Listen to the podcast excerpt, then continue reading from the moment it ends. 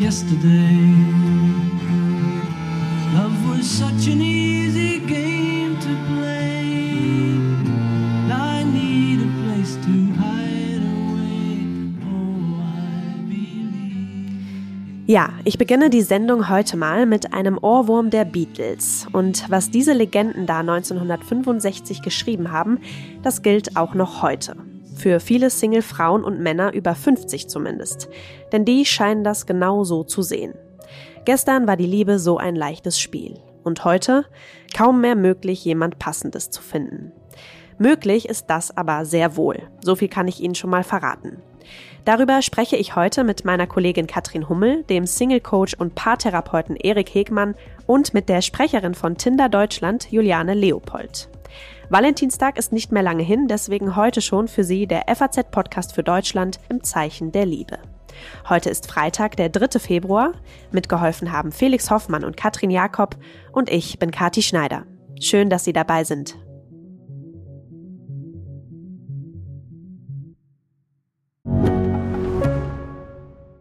Ich bin Dr. Robin John, Allgemeinarzt in Schönebeck. Das ist 15 Kilometer von Magdeburg entfernt und trotzdem zu weit, um hier Nachwuchs zu finden. Immer mehr Praxen im Salzlandkreis bleiben unbesetzt und Patienten haben lange Wege und noch längere Wartezeiten. Das muss sich ändern. Die besondere Nähe der niedergelassenen Haus- und Fachärzte ist in Gefahr. Was die Gesundheitspolitik jetzt dringend ändern muss, erfahren Sie auf rettetdiepraxen.de.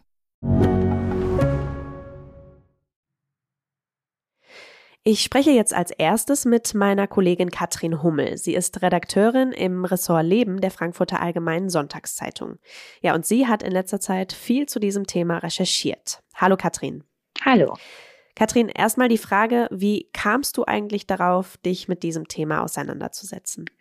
Also wir haben ja da im Leben dieses Postfach beziehungsleben.faz.de, da ermuntern wir die Leute immer, dass sie uns äh, ihre Sorgen oder Themen schreiben. Und da hat uns ein Herr geschrieben, er hat geschrieben, ich finde keine Frau, ich bin ein ganz toller Typ, ich tanze, ich sehe gut aus, ich bin Jurist und ich finde keine Frau, ich habe schon 19 Frauen gedatet und keine will mich. Und dann haben wir so intern überlegt, was machen wir jetzt mit dem? Ist ja eigentlich ganz interessant. Und dann kamen wir so auf die Idee, dass ich den mal treffe und mal so aufschreibe, warum der keine Frau findet. Ah ja, okay. Auf die Männer kommen wir später noch genauer zu sprechen, aber für deinen ersten Artikel hast du dich ja erstmal mit den Frauen beschäftigt. Also Frauen über 50, die alleinstehend sind und die Probleme bei der Partnersuche haben. Wer sind denn diese Frauen, die du da kennengelernt hast? Das war auch eine Frau, die hat auch dahin geschrieben an dieses Beziehungsleben-Postfach, diese Ärztin aus meinem Artikel, und die hat mir auch geschrieben, ich finde keinen Mann. Und dann habe ich halt auch gedacht, das ist interessant, jetzt schreibe ich mal einen Artikel über Frauen um die 50, mhm. die keinen Partner finden. Und dann hat die mir noch eine Freundin von sich vermittelt und die dritte habe ich dann auch über ähm, Lemon Swan, über diese Börse gefunden. Welche Erfahrungen haben denn die Frauen gemacht, mit denen du da gesprochen hast? Das war ganz unterschiedlich. Die erste, also die Ärztin, die hat sucht gar nicht online und die hat sich dann in einen Kollegen verliebt und der Kollege hat zu ihr gesagt, du bist viel erfolgreicher als ich, du verdienst viel mehr Geld und ich bin nichts für dich, weil du bist mir überlegen. Hm. Dann die zweite, das ist eine sehr erfolgreiche Designerin und die wollte nicht, die Männer, die sie trifft, die wundern sich dann immer, dass sie so erfolgreich ist und wollen das dann irgendwie nicht, weil die eher so eine Frau suchen, die zu ihnen aufschaut. Mhm. Und die dritte, das ist so eine ganz passionierte Seglerin, die hat immer nur Männer gefunden, die sie ausnutzen, also zum Beispiel für Dekoration ihres Hauses unentgeltlich, weil die ist auch, macht auch was sowas mit Deko. Oder zum Segeln auf der Yacht, dass sie ihnen da den, da mithilft. Und aber wenn es dann darum geht, sich festzubinden, dann wollen die das auch alle nicht, beziehungsweise haben sie dann wieder abserviert und sich dann eine jüngere Frau genommen. Ja, Männer wollen ja oft jüngere Frauen. Darüber schreibst du auch in deinem Text. Kannst du mal erzählen, woran das liegt? Ja, also dazu habe ich noch eine Wissenschaftlerin in interviewt und die hat diesen schönen Satz gesagt, das ist genetisch, das ist auf der ganzen Welt so, weil die wollen alle reproduktive Frauen, die noch ein Kind kriegen könnten. Und dann habe ich gefragt, aber selbst wenn die Männer gar kein Kind mehr wollen, wollen die trotzdem eine Frau, die noch jemals kriegen könnte. Dann hat sie gesagt, ja, das müssen Sie sich so vorstellen. Wenn Sie abnehmen wollen, dann essen Sie ja auch nicht nur Salat, sondern haben weiterhin Appetit auf äh, Süßes und Fettes. Also und damit gemeint sind die jungen Frauen. Okay. Äh, es gibt ja auch irgendwie ein Muster. Ne? Also man kann das ja wohl auch statistisch belegen. Der Pilot sucht sich die jüngere Stewardess, der Vorstand die jüngere Sekretärin. Also das sind nicht nur Klischees, sind also die erfolgreichen Frauen über 50 einfach die Leidtragenden? Ja, die bleiben sozusagen über, weil da gibt es so eine Lücke. Die älteren Frauen suchen sich was Jüngeres. Wenn ein Mann um die 50 ist, sucht er sich eher eine Frau, die noch Kinder kriegen kann. Wenn eine Frau um die 50 ist, möchte die aber nicht unbedingt einen Mann, der sehr viel älter als sie ist, weil die möchte sich dann keinen Pflegefall ins Haus holen. Und deswegen ist dann da so eine Lücke für Frauen zwischen 50 und 60 müssen dann entweder sich einen Mann suchen, der schon über 60 ist, oder sie, ähm, ja, sie finden halt im Zweifel keinen mehr. Insbesondere für gebildete Frauen, weil dann eben wieder dieses Problem ins Spiel kommt, dass ähm, Männer nicht so gerne so eine Frau haben, die erfolgreicher als sie selbst ist, weil das nicht gut mhm. für das Ego der Männer ist. Ja. Ja, also kann man ja schon sagen, dass Männer über 50 ähm, bei der Suche nach einer neuen Partnerin mehr Erfolg haben, oder? Ja, absolut. Männer über 50 sind sehr attraktiv, auch in den Augen jüngerer Frauen, weil die Geld haben, die haben Lebenserfahrung und bieten somit materielle Sicherheit. Und das ist für viele jüngere, aber auch gleichaltrige Frauen extrem interessant, weil sie das ja entweder auch selbst haben und deswegen einen Partner auf Augenhöhe suchen oder weil sie es eben nicht haben und das dann auch haben wollen. Ja. Kann man denn sagen, dass, du hattest das eben schon kurz angesprochen, aber dass die Männer über 50 auch eher online suchen als die Frauen? Online stellt sich das Problem, dass man da ja das Alter einstellen kann der gesuchten Person und dann, dann stellen Männer um die 50 oder um die 60 halt das gewünschte Alter ein. Das ist mhm. tendenziell immer jünger als die Männer selbst. Und ähm, damit fallen viele Frauen durchs Raster, die eigentlich trotzdem ganz gut passen würden, auch altersmäßig, aber die werden dann einfach sofort rausgefiltert, weil der Mann da irgendwas eingestellt hat, was, was viel zu jung ist. Okay, also jetzt haben wir ja viel darüber gesprochen, welche Probleme Frauen haben, dass Männer ähm, besser eine Partnerin finden über 50. Aber es gibt ja durchaus, da, das hattest du zu Beginn kurz angeschnitten, auch Männer, die, denen es schwer fällt. Also welchen Männern bist du denn da bei deiner Recherche begegnet? Das waren Männer, die charakterlich sehr schwierig waren. Also die waren entweder ein bisschen querulantisch veranlagt. Das haben sie mir auch so im Interview erzählt, ohne da zu merken, wie sie sich eigentlich selbst dadurch diskreditieren. Oder der eine war sogar ein Querdenker und der dritte war so einer, der immer sein Licht extrem unter den Scheffel gestellt hat. Also die waren alle extrem schwer vermittelbar, weil sie eigentlich nicht wirklich offen und neugierig auf Frauen zugegangen sind. Ah, okay. Wir hören aber ja, dass grundsätzlich Männer mehr Chancen haben, eine Partnerin zu finden. Dem entgegenstehen aber ja die, mit denen du gesprochen hast. Ne? Also stehen die auch nicht wirklich für den Schnitt in ihrer Altersklasse, kann man das sagen? Das ist halt die spannende Frage, die ich mir gestellt habe, denn mein, mein, ich sag mal, mein Versuchsaufbau war ja in beiden Artikeln gleich. Ich habe ja jeweils eine Mail bekommen von einem Mann respektive einer Frau, die gesagt haben, ich finde keinen Partner, keine Partnerin.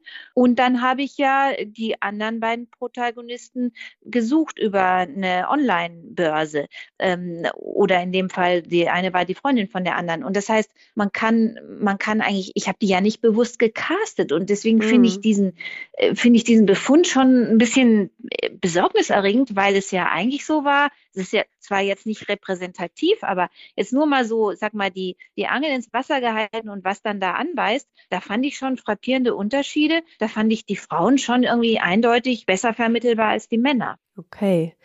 Letzte Frage, Katrin. Was würdest du denn einer Freundin oder einem Freund raten, die jemand Neues kennenlernen wollen? Ich würde auf jeden Fall sagen, geh, mach in deiner Freizeit irgendwas Neues und nimm, den, nimm den Druck raus und guck einfach mal ganz entspannt und acht, ich würde vor allem sagen, achte auch nicht so aufs Aussehen. Das hört sich jetzt zwar blöd an, aber ich finde, man, man lernt ja die Leute mit der Zeit kennen und dann ist das Aussehen auch gar nicht mehr so wichtig. Ich würde einfach sagen, mach, mach was Neues, geh da jede Woche einmal hin und dann ähm, ganz entspannt guck, was passiert. Vielen Dank für das Gespräch, Katrin. Ja, danke auch, Katharina.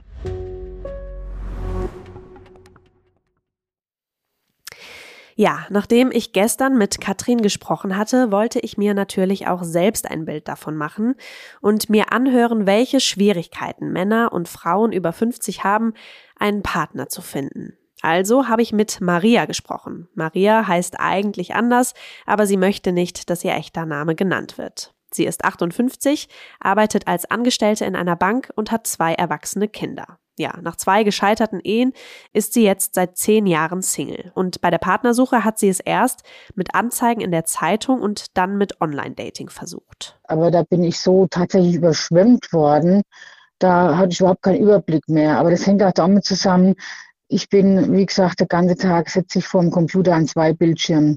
Das war dann zu viel. Dann waren auch viele dabei, die tatsächlich nur äh, sehr, sehr lockere Bekanntschaften eben auf sexueller Basis gesucht hatten. Und dann hat sie irgendwann aufgegeben und hat sich mit dem Leben als Single arrangiert. Was kommt, das kommt eben, sagt sie. Auch Hubert hat so seine Schwierigkeiten mit dem Online-Dating, obwohl es Männern ja eigentlich leichter fallen soll wie gesagt, also eigentlich wird man ja immer dazu benötigt, sich im besten Licht darstellen zu lassen. Das ist schon mal nicht mein Ding. Das mache ich nicht. Ich komme da mehr mit der Realität und die Realität ist scheinbar auch nicht attraktiv. Er hat seine Profile aber immer noch, guckt immer mal wieder rein und er war auch schon auf kostenpflichtigen Plattformen angemeldet, wie zum Beispiel auf Parship. Er hatte auch ein paar Dates, aber etwas Ernstes ist daraus bisher nicht entstanden. Hubert, der übrigens auch eigentlich anders heißt, ist 63, war früher leitender Angestellter und ist mittlerweile in Rente. Auch er hat zwei Kinder und seine letzte Beziehung hat 13 Jahre gehalten. Seit fünf Jahren ist er jetzt alleinstehend.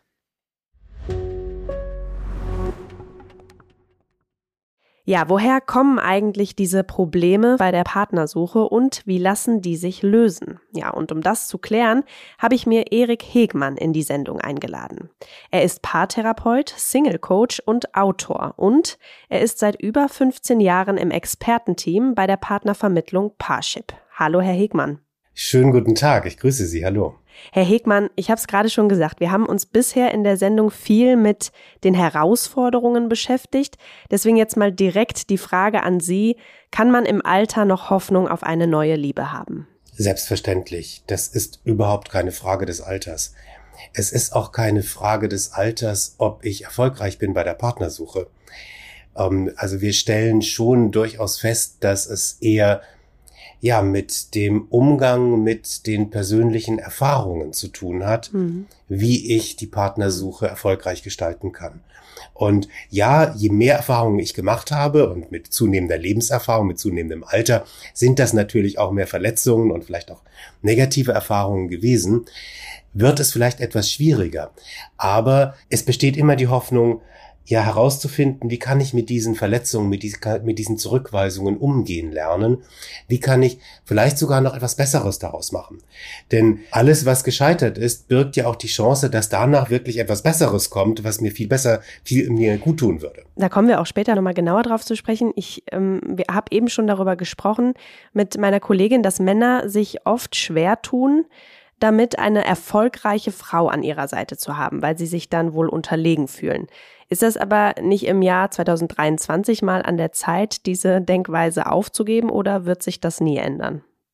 Oh, Sie sprechen mir da aus der Seele. Ich persönlich ähm, sehe das auch nicht als eine Männer-Frauen-Thematik, sondern als eine Frage der Persönlichkeit. Kann ich es aushalten, neben einer Person zu leben, die erfolgreicher ist, die schillernder ist oder die intelligenter ist. Es geht immer darum, Unterschiede nicht als Bedrohung zu erleben, sondern als Ergänzung.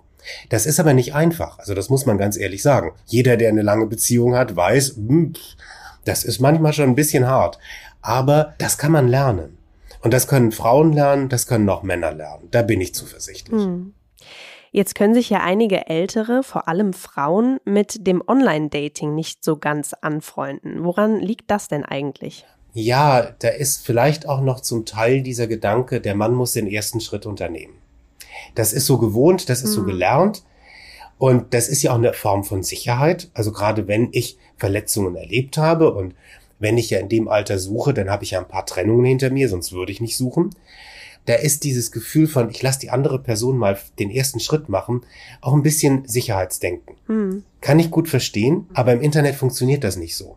Im Internet sind wir nicht einfach nur in einem Schaufenster, sondern wir müssen selbst aktiv werden. Und diesen Wechsel hinzubekommen, der fällt Menschen, aber auch Männern natürlich manchmal schwer, die das einfach ganz anders gewohnt sind. Dann ähm, muss ich auch sagen, Männer sind nicht erfolgreicher beim Online-Dating.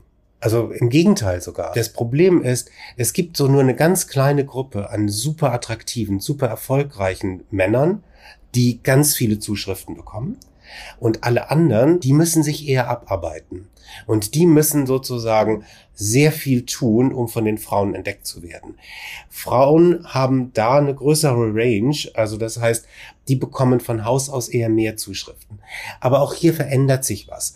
In den letzten zehn Jahren muss man sagen, es ist in allen Altersgruppen mittlerweile ein bisschen unterschiedlich geworden weil jeder sucht dann auch ein bisschen was anderes und wir trauen uns im Internet auch anders zu suchen, als wir das vielleicht früher draußen gemacht hätten. Also es gibt viele Studien, mhm. die bestätigen, wir orientieren uns ein bisschen mehr nach oben. Also wir suchen auch außerhalb der eigenen Liga ein bisschen mehr. Wir sind da mutiger. Und dadurch erleben wir auch mehr Zurückweisungen. Ja. Gestern Abend habe ich mit einem Mann gesprochen, der selbst von sich sagt, er würde auf Online-Plattformen immer eher Understatements machen. Da hören wir mal kurz rein. Ich bin jemand, der gerne tief stapelt. Ich bin nicht jemand, der schreit, hallo, hier bin ich und ich bin der Beste und Größte, sondern bei mir ist das auch schon seit der Jugend eher das Gegenteil. Ja, er selbst sagt, die Realität sei nicht attraktiv, scheint es aber gar nicht zu versuchen, bei der Realität zu bleiben, diese abzubilden. Woher kommt denn so ein Verhalten? Ist das so, wie wir am Anfang kurz besprochen haben, Angst vor Zurückweisung, Enttäuschung? Also nach meiner Beobachtung sind all diese Strategien letztlich Schutzstrategien, um neue Verletzungen und Zurückweisungen zu verhindern. Und da gibt es zwei große unterschiedliche Arten, das zu machen. Das eine ist, ich gebe alles rein, ich versuche mir Liebe zu verdienen, ich optimiere mich selbst und ich lerne dazu und versuche der bestmögliche Partner, Partnerin zu sein. Oder auf der anderen Seite eben, ja, ich ziehe mich zurück und lasse die andere Person erstmal ein bisschen zeigen, was sie hat, um Sicherheit zu gewinnen, weil ich der Meinung bin, wenn jemand nah genug an mich rankommt, dann kann er mich auch verletzen. Also aus dem Grund halte ich diese Person erstmal ein bisschen auf Distanz. Beide Strategien hm. führen nur dazu, dass ich nicht erfolgreich bin bei der Partnersuche. Weil beide Strategien dazu führen, dass letztlich eine Distanz entsteht und ähm, es gibt keine emotionalen Kontaktflächen. Und wenn ich diese nicht anbiete und auch nicht annehmen kann, dann verliebt sich auch niemand. Und dann bleiben diese vielen Dates und diese vielen Begegnungen wirklich seelenlos. Das ist das, was ich auch in der Praxis hm. sehr oft höre von meinen Klientinnen, die dann sagen, das Date war gut, aber der Funke sprang einfach nicht über. Nein, konnte auch nicht überspringen, weil beide Partner vor lauter Verletzungen und Erinnerungen an frühere Sachen eine Checkliste im Kopf hatten, die sie abgegangen sind. Passt das, passt das nicht. Diese berühmten furchtbaren Begriffe wie Red Flags, Green Flags, Beige Flags und was es alles gibt, das sagt nichts anderes als Unsicherheit. Was könnte mir noch alles Schreckliches passieren? Und es sind unglaubliche Chancen, die Online-Dating bietet. Noch nie zuvor in der Geschichte der Menschheit war es so einfach, Kontakte zu knüpfen mit Menschen, ähm, denen man sonst niemals begegnet wäre. Und was wir ja. lesen und hören, sind die Katastrophenmeldungen. Und die machen natürlich mhm. auch was mit uns. Die machen uns vorsichtiger, die machen uns misstrauischer. Da kann wenig passieren. Da sind Dates Vorstellungsgespräche. Und bei Vorstellungsgesprächen verliebt sich normalerweise kaum jemand. Mhm. Die Frau, mit der ich gestern gesprochen habe, die hat außerdem noch gesagt, sie möchte nicht mehr so viele Kompromisse machen. Nach der letzten Beziehung dann, nach zehn Jahren, habe ich dann gesagt, das funktioniert denn. Deshalb habe ich auch keine Lust mehr zu daten, weil dieses ähm, doch immer nicht wissen, wie viele Kompromisse muss man eingehen, um sich nicht selbst zu verlieren. Sind wir im Alter einfach nicht mehr so kompromissbereit? Kann man das so sagen? Nun ja, wir wissen ja ein paar Dinge, die uns nicht gut tun und die wollen wir nicht wiederholen. Das ist vollkommen in Ordnung. Das Problem, das ich sehe dabei ist, all diese Emotionen, die da entstehen, diese Ängste, diese Sorgen, da sind ja Echos aus der Vergangenheit. Das sind ja alles nur Informationen von früher, die nochmal abgerufen werden, wo unser System uns sagt, oh Vorsicht, das könnte dir wieder wehtun. Hm. Und damit verhindern wir möglicherweise viele neue Erfahrungen, die wir machen könnten. Aber sich vor Dingen zu schützen, ist natürlich eine sinnvolle Strategie und ähm, das soll man auch tun, Man soll ja auch dazu lernen. Nur je mehr Ausschlusskriterien ich habe, da muss ich mir auch darüber im Klaren sein, umso länger werde ich suchen. Ja. Jetzt haben, arbeiten Sie ja auch als Berater für Parship. Was macht denn diese Partnervermittlung attraktiv für die Älteren? Was würden Sie da sagen? Also ich kann mich noch daran erinnern, ich bin Jahrgang 66, also ich bin selber 56 und ich weiß, ähm, vor 20 Jahren war das schon noch irgendwie mit 60 Partnersuche, guckte man schon ein bisschen schief. Heute guckt da niemand mehr. Und heute gibt es viel mehr Möglichkeiten und die haben sich auch wirklich dank des Internets wirklich vergrößert. Ich lebe in Hamburg neben der Reeperbahn. Da gab es einmal am Sonntag den Tanztee für die ältere Generation. Das begann ab 50 plus. Und das war mhm. mit Telefon am Nebentisch, wo man angerufen hat. Da sind alles keine tollen, attraktiven Angebote mehr, wenn man das aus heutiger Sicht sieht. Und ich denke, wir können froh sein, dass wir heute so viele andere neue Möglichkeiten haben und darauf nicht mehr angewiesen sind. Wir können orts- und zeitunabhängig heute Kontakte knüpfen. Das ist ein Segen. Die Frage ist natürlich schon auch, was machen wir damit? Und wie schützen wir uns vor den schlechten Erfahrungen, die notgedrungen damit kommen? Denn das darf man nicht vergessen. Wir führen heute mehr Beziehungen als jede Generation vor uns. Und das bedeutet, wir erleben mehr Trennungen, und wir erleben mehr Verlusterfahrung. Damit müssen wir lernen, umzugehen. Und wie lernen wir das? Ist das einfach Aufarbeitung? Muss ich mich einfach viel mehr selbst reflektieren? Muss ich viel mehr darüber reden? Wie schaffen wir das? Ich denke, alle müssen das tun, die Jüngeren auch. Ich habe ganz viele junge Klientinnen und Klienten in der Praxis, die ja. bereits viele schmerzhafte Erfahrungen gemacht haben. Eines, was ich feststelle, ist, es ist so der Versuch, dann die App oder die den Anbieter zu wechseln, das ist nicht die Strategie. Da nehme ich mich mit und ich nehme auch meine Suchstrategien normalerweise mit. Es braucht häufig einfach wirklich einen Wechsel der Strategie, ein Überdenken, beispielsweise vielleicht des Beuteschemas. Auch mal gucken, ist denn diese, dieser Typ Mann oder Frau, den ich so attraktiv finde, hat sich bislang nicht bewiesen, dass es in den Beziehungen wirklich passt. Muss ich da wirklich dabei bleiben? Muss ich wirklich weiterhin nach dieser einen Person suchen, die dann doch passt? Oder akzeptiere ich vielleicht, es könnte vielleicht auch andere Möglichkeiten geben und bin ich bereit, die auszuprobieren. Und ich denke, dieses Bild ist sehr schön. Wir kennen das alle früher von Partys, wo man diese eine Person kennengelernt hatte, mit der man nie gerechnet hätte und dann die ganze Nacht durchgequatscht hat, weil man nicht genug von dieser Person erfahren konnte. Ich glaube, diese Vorfreude aufs Kennenlernen einer neuen Person, das braucht es wieder. Und das muss kultiviert mhm. werden. Da zugehört Arbeit. Ja, das muss man aushalten. Ja.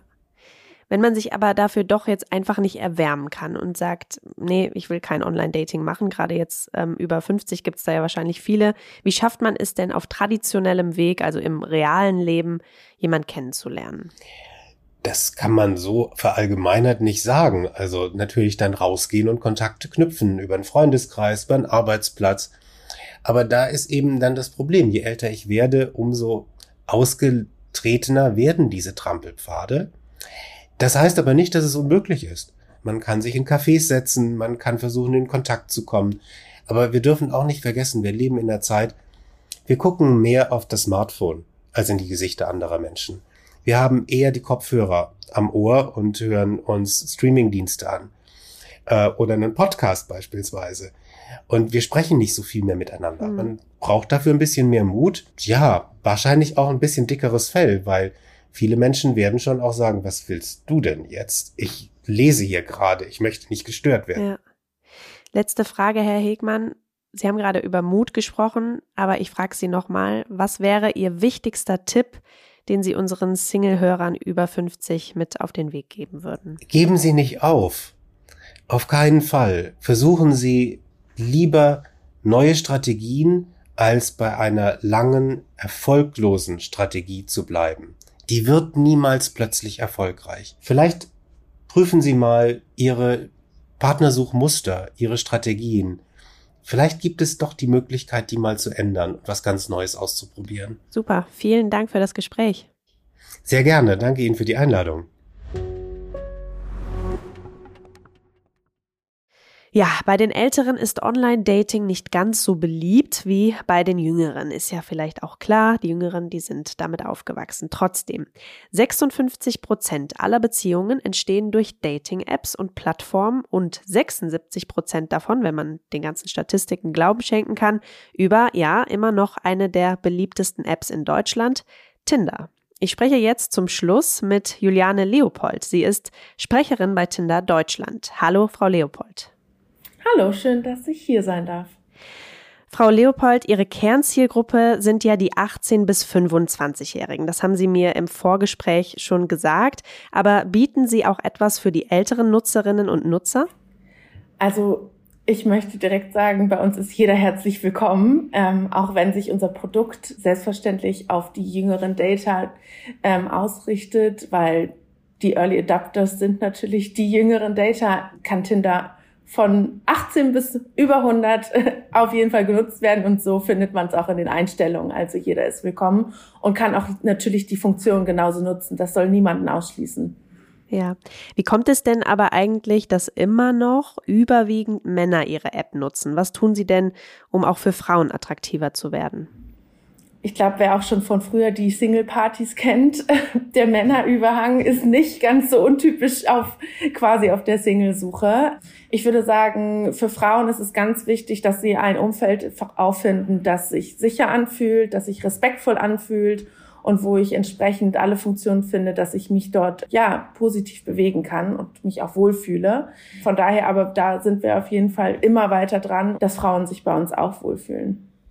Und was tun Sie, wenn wir gerade schon drüber sprechen, um Tinder zu einem sicheren Ort für Frauen und auch für Männer zu machen? Also da sind wir dauerhaft äh, dran. Also das ist nichts, was man mal macht, sondern das ist eine dauerhaft stetige Weiterentwicklung. Jetzt zum Beispiel ganz aktuell äh, waren wir vor ähm, dem Thema Roman Scam innerhalb der App, um einfach da den Nutzerinnen und Nutzern zu zeigen, worauf muss man achten. Ich finde, das ist auch für jegliche Zielgruppe ganz wichtig, einfach darauf zu achten, ja. wenn ich äh, mit jemandem... Vielleicht müssen wir noch mal ganz kurz er erklären, was äh, Roman Scamming eigentlich ist. Oh ja, natürlich, sehr gerne. Also das bezieht sich darauf, dass sich ähm, leider immer wieder jema, äh, Leute auf diese Apps verirren, wie bei uns leider auch, die versuchen, den Personen durch ja, Investmentversprechungen oder ja, den klassischen Tinder-Swindler-Fall kennen, glaube ich, auch sehr viele, einfach zu versuchen, durch Liebesbekundungen ähm, Leute dazu zu überzeugen, ihnen Geld zu schicken.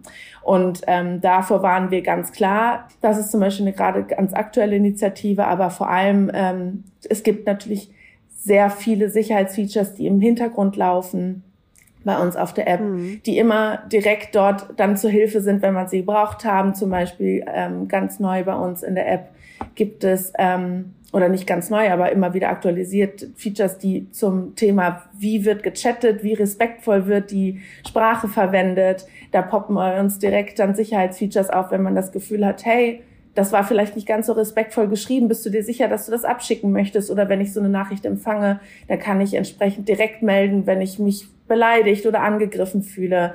Ähm, es ist auch ganz wichtig, das würde ich auch vorab für jeden empfehlen, seine Fotos zu verifizieren, um das Thema einfach mhm. äh, auszuradieren, auszu, dass man nicht als Fake-Profil da wahrgenommen wird. Das heißt, dieser blaue Haken, der bei Instagram zum Beispiel nur für eine bestimmte Zielgruppe ähm, ja äh, möglich ist, ist bei Tinder ein ganz klares Zeichen von ich bin echt, ich bin ähm, die Person, die auf den Fotos zu sehen ist. Das sind so die ersten Dinge. Und was ich glaube ich auch äh, gerade für die äh, Frauen ähm, empfehlen würde, bevor man sich vielleicht auch im echten Leben verabredet, einfach mal die Videochat-Funktion benutzen. Ne, das sind einfach so Dinge, wo man sich Schritt für Schritt mit jemandem wohlvoller fühlen kann. Ist es die Sprache? Mhm. Ist es der erste Kontakt? Es gibt ganz, ganz viele verschiedene Funktionen, die man nutzen kann, um sich sicherer zu fühlen. Und wenn etwas passiert, da ist es ganz, ganz wichtig, Reporting nutzen, dass man die mit, dass wir auch Bescheid wissen, wenn etwas passiert auf der Plattform, um agieren zu können. Weil das ist natürlich das Schlimmste, wenn etwas Unangenehmes oder vielleicht auch nicht ganz so Erfreuliches ja. jemandem passiert, dass wir dann von nichts mitbekommen und jemand sich einfach nur von der App entfernt und sagt, das war keine gute Erfahrung, dann können wir natürlich nicht aktiv werden und diese Person von der App entfernen.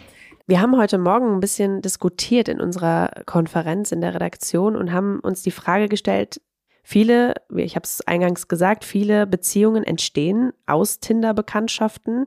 Trotzdem hat äh, Altinder ja der Ruf so ein bisschen voraus als die App, die ja für lockere und unverbindliche Bekanntschaften da ist. Können Sie das bestätigen oder was würden Sie dazu sagen? Also Tinder ist genau dafür da, wie man es braucht. Das finde ich ganz wichtig zu sagen. Auch wenn uns dieser Ruf vorweg eilt, wenn man wie man sagt, wie Sie selber sagen, die ganzen Beziehungen, die um einen herum entstehen, sprechen ja eine andere Geschichte und wie viele Tinder-Babys wir kennen. Ähm, was wir tatsächlich gerne sagen, ist, Tinder ist ganz einfach zu verwenden, was natürlich dadurch auch, man kann schnell auf Tinder unterwegs sein, aber Tinder ermöglicht vor allem, also gibt einem Möglichkeiten. Ob es die Freundschaft ist, ob es irgendwie der Flirt ist, ob es das Date vom Abend ist oder ob es für der, für der Partner fürs Leben ist. Das ist, liegt an, letztlich an einem selbst, wie man sich nach außen darstellt und wie man auch vielleicht den Kontakt sucht zu jemandem. Ja. Inwiefern unterscheidet sich denn Ihr Algorithmus nach Kriterien wie beispielsweise Alter des Suchenden oder der Suchenden oder ob er oder sie schon Kinder hat?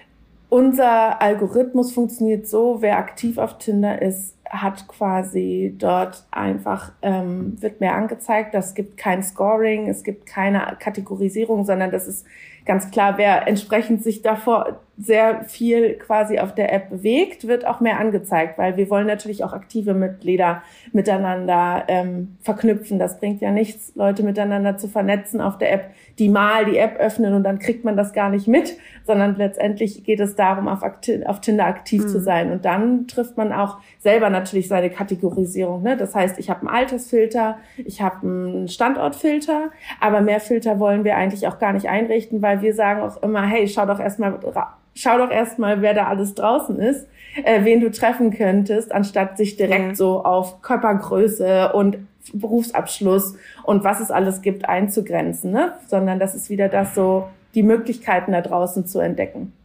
Es gibt aber ja auch Bezahlmodelle bei Tinder. Also theoretisch hätte Ihr Unternehmen ja schon auch ein finanzielles Interesse daran, dass Leute zumindest nicht allzu schnell die wahre Liebe finden, oder? Nein, unser Ziel ist es, Menschen miteinander zu connecten und das vor allem auch im echten Leben. Wir glauben daran, dass das ein absolut elementares ja, Bedürfnis des Menschen ist und das findet nicht nur im digitalen Raum statt, sondern auch im echten Leben. Also unser Wunsch und unser Ziel ist es auch und unser Erfolgsversprechen, weil letztendlich uns gibt es am längsten, wir sind die größten und weltweit erfolgreichsten. Wenn es darum nicht ginge, die Leute, dass sie sich im echten Leben kennenlernen, dann gäbe es Tinder, glaube ich, auch schon längst nicht mehr. Okay, und dann jetzt letzte Frage, Frau Leopold. Sie bekommen doch sicher auch viele Erfolgsstories mit von Menschen, die sich finden, von Beziehungen, die entstehen können. Sie hatten eben das äh, Schlagwort Tinder Babies genannt. Können Sie uns zum Schluss mal eine erzählen? Oh, natürlich sehr gerne. Also wir kriegen regelmäßig Hochzeitseinladungen, ob wir nicht äh, die Hochzeit sponsern wollen. Aber es gibt auch wunderschöne internationale Geschichten, dass zum Beispiel Paare miteinander ausgewandert sind, weil sie sich während der Pandemie kennengelernt haben und jetzt gemeinsam in Australien leben oder sich zusammen ein Boot gekauft haben und um die Welt segeln. Oder sei es einfach nur der, in der Lerngruppe. Und die eine witzigste Corona-Geschichte ist tatsächlich, dass sogar ähm, ja, WGs dank Tinder-Matches geimpft wurden, als quasi noch der Impfstoff eine Mangelware war, hat es tatsächlich ein Tinder-Match dafür zugeführt, dass die ganze WG geimpft wurde, weil es äh, okay. äh, glückliche Zufälle gab. Also sehr schöne Geschichten gibt es da. Vielen Dank für das Gespräch, Frau Leopold. Sehr, sehr gerne. Danke auch. Ja, das war der FAZ-Podcast für Deutschland für heute. Sie haben Paar-Therapeut und Single-Coach Erik Hegmann gehört. Mut ist hier das Stichwort und einfach mal was Neues auszuprobieren. Also, damit entlasse ich Sie jetzt ins Wochenende. Ich wünsche Ihnen ein sehr schönes und am Montag ist hier an dieser Stelle mein Kollege Andreas Krobock für Sie da. Bis dahin, machen Sie es gut und bis bald.